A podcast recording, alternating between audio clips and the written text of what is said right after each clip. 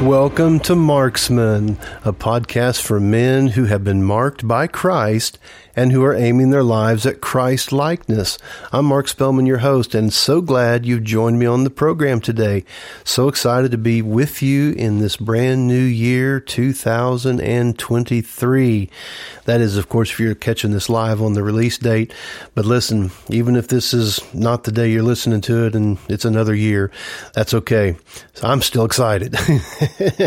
and you can still be excited too. And, you know, because it's just a brand new day. God gives us fresh mercies, new mercies every single day. You know, here's a thought about that before I get into the rest of the conversation. You know, here's something the Lord showed me one time about that, about just perspective on what does it mean to have, you know, fresh new mercies every day. He said, Mark, try to imagine what would it be like if you got up every morning and you went in, you grabbed a brand new toothbrush, you know what I'm saying, got a brand new bar soap, you know, come out, getting dressed, grab a brand new, I mean, brand new uh, t-shirt, uh, put on a brand new shirt, you know, brand new slacks, brand new shoes. I mean, everything you're grabbing is brand new. And this is happening every single day, something brand new. You know, and then here's where it gets real exciting, guys. You go outside and then you get in a brand new truck. That's right a brand new truck or a brand new whatever you know your thing is. You know what i'm saying? And then you go to go to work and you do your thing and and then you come back and you wake up the next morning but every day you're dressing you're moving you're doing with things that are brand new.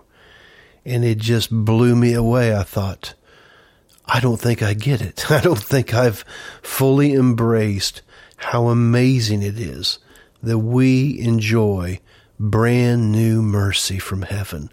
I don't know about you, but I just think that is worth rejoicing, guys.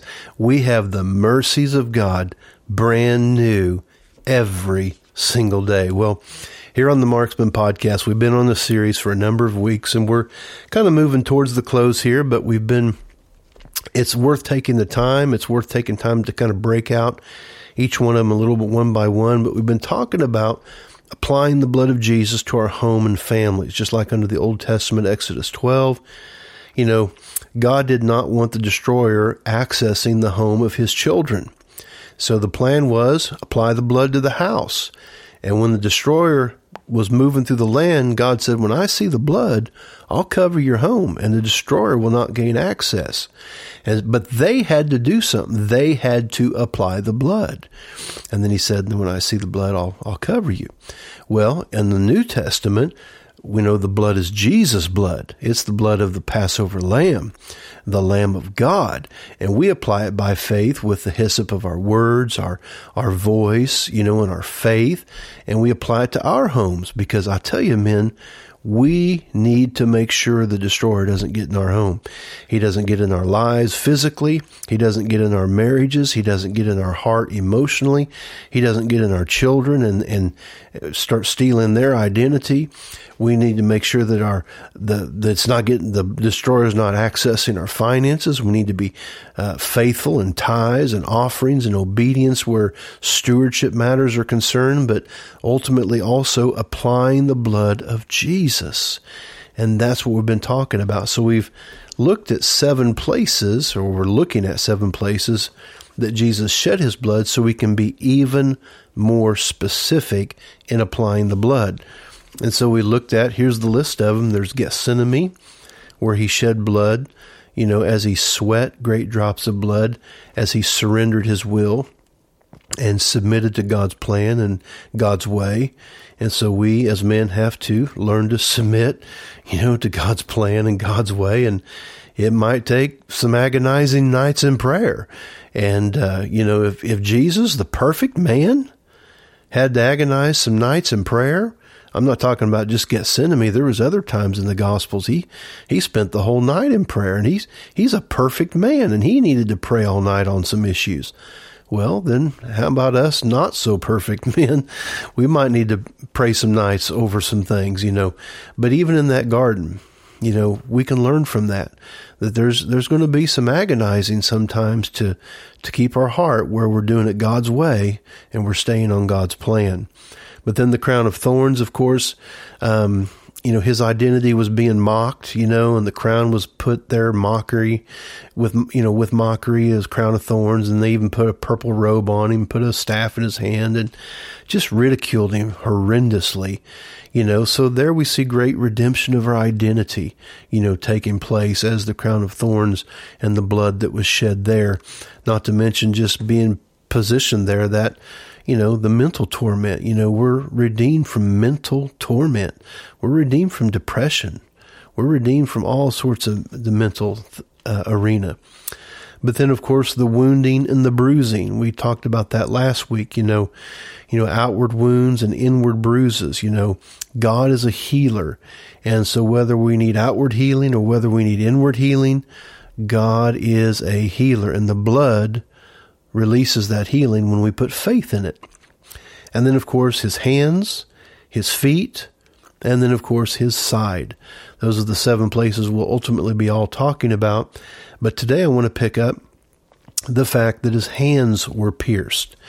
The Bible says, you know, they stretched his hands out and they began to drive those uh, stakes, you know, really more through the wrist area from what I've understood and a little bit of research I've done. But the point is, you know, through his hands. Well, here's something I want to say about that. You know, I'm not sure we'll get into much more about it, but this is, I think, an important thing that it was not the nails that was holding him to that cross. You know, earlier in this whole uh, turnover where Judas betrayed him and they came to the garden, you know, uh, Peter, we understand who it was. He drew out a sword. He was going to defend Jesus, and he took a swing at the high priest, you know, servant, cut his ear off, and Jesus healed him like right on the spot. And he said, Put away your sword. If you live by the sword, you know, you're going to die by the sword. He says, Do you not think that if I wanted to be delivered, I could call upon my Father for 12 legions of angels? Now think about that. He he laid it out there right there. He said, "Listen, guys, if I'm just trying to get away and just, you know, escape, I could call upon angels." So in other words, when they're nailing him to the it's not the nails holding him to the cross. It was his love for you and me. It was his love for the world. And I'm going to say this just out of my spirit, this coming up. It was his love for even those people you and I don't like. you say, well, I don't like anybody. No, you know what I mean. I'm not saying you, you just don't like people. I'm saying there's people that might irritate you, might get under your skin. And there may be people that, man, they've just done you wrong. And man, you would just say, no, I don't like them at all. You know, I'm not going to get into unpacking all that. I just want to say this Jesus was on that cross, not because those nails held him there, his hands and his feet. He was there and he stayed there because of his love for you and whoever that other person or those other people might be, whatever whatever level of resentment you might want to define it as, um, he did it for them. He did it for them. And it, just as much as he did it for you and I who have received it. And so I just wanted to put that out there for your heart to take that in because that is the absolute truth. That's why the Bible says, Jesus said, pray for your enemies. You know, those that despitefully use you and persecute you. But these hands, these hands. It wasn't the nails that held him to the cross. It was his love for you and for me. But but let's talk about hands. What what's more about hands? You know, our hands are what we used to work with. It's what we used to to build with and do life with and, and touch people with and we hug with, we shake hands with, we you know, we have fun with, we do life with our hands, right? So here's a scripture in Proverbs 24, one of my favorite scriptures in Proverbs, Proverbs 24 verses 3 and 4. And, and just for time's sake, I'm only going to read the passion version of this one. But I love that it says, wise people are builders. They build families, businesses, communities and through intelligence and insight, their enterprises are established and endure because of their skilled leadership of their hearts, of their people, excuse me, because of their skilled leadership, the hearts of the people are filled with the treasures of wisdom and the pleasures from spiritual wealth. But I wanted you to catch that first part. Wise people are builders. They build families, businesses, and communities. So that's where life's happening. It's happening at home with your family. It's happening in, in business, whatever your vocation, whatever your work is. You know, the Bible didn't say God gave man a job. It says God gave man work. God gave work to man. Adam had work in the garden, but he didn't work by the sweat of his brow. There was a different kind of work he was doing. And so, but there's still work. God gives man work. And then each of us are gifted and graced with different skills, talents, abilities. Um, some of us understand things that others don't understand. Maybe you went to school, trade school, some sort of higher education to get certain certified training or ability. The point is, we're working. We're building families. We're building uh, communities. We're building businesses. We're building with our hands. It's just symbolic. And so when we talk about the blood of Jesus and we apply the blood of Jesus, I want you to think about the blood of Jesus affecting what you're doing with your life. You know, of course, ultimately we want to submit to the will and plan of God that no matter what we're doing, we're doing it God's way. You know, in other words, whatever your hand finds to do, do it well. You know, and the Bible says in Colossians and other places, whatever you do, do it as unto the Lord. So there's always the right way to do anything, but ultimately we also want to be seeking to do His plan, His purpose for our life and that's a continual and that's a that's a thing that we grow in every day, every year, every season of our life. And sometimes there's changes in those seasons, but we're always moving and growing and maturing in the plan of God for our life, but always wanting to do it God's way. And so we can plead the blood of Jesus, men, over what we're building.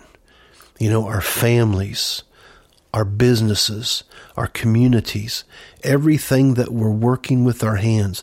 The blood of Jesus was shed to redeem that, to heal that, to release the blessing that we have through the blood of Jesus. You know, we have the blessing of heaven upon our life that whatever we put our hand to is blessed. And this is part of putting faith in the blood of Jesus. And so I just want to take just this last minute of the program here today just to pray with you men and to agree with you. Let's put faith in the blood of Jesus that was shed as he allowed those nails to pierce his hands. And again, let's not forget, it was not the nails that held him to that cross. It was his love for you and me. It was his commitment to you and me that he is fighting for you and me. But here's the other thing. He wants to work with you and me. So Father, right now in the name of Jesus, I just want to thank you that Lord, you're working with us. Our hands, your hands were working together. The blood of Jesus was shed as his hands were pierced, and that blood that flowed from his hands will allow the blessing to be upon all that we put our hand to, everything that we're building with our family, everything that we're building in our communities, everything that we're building even in our businesses and our work and our vocation.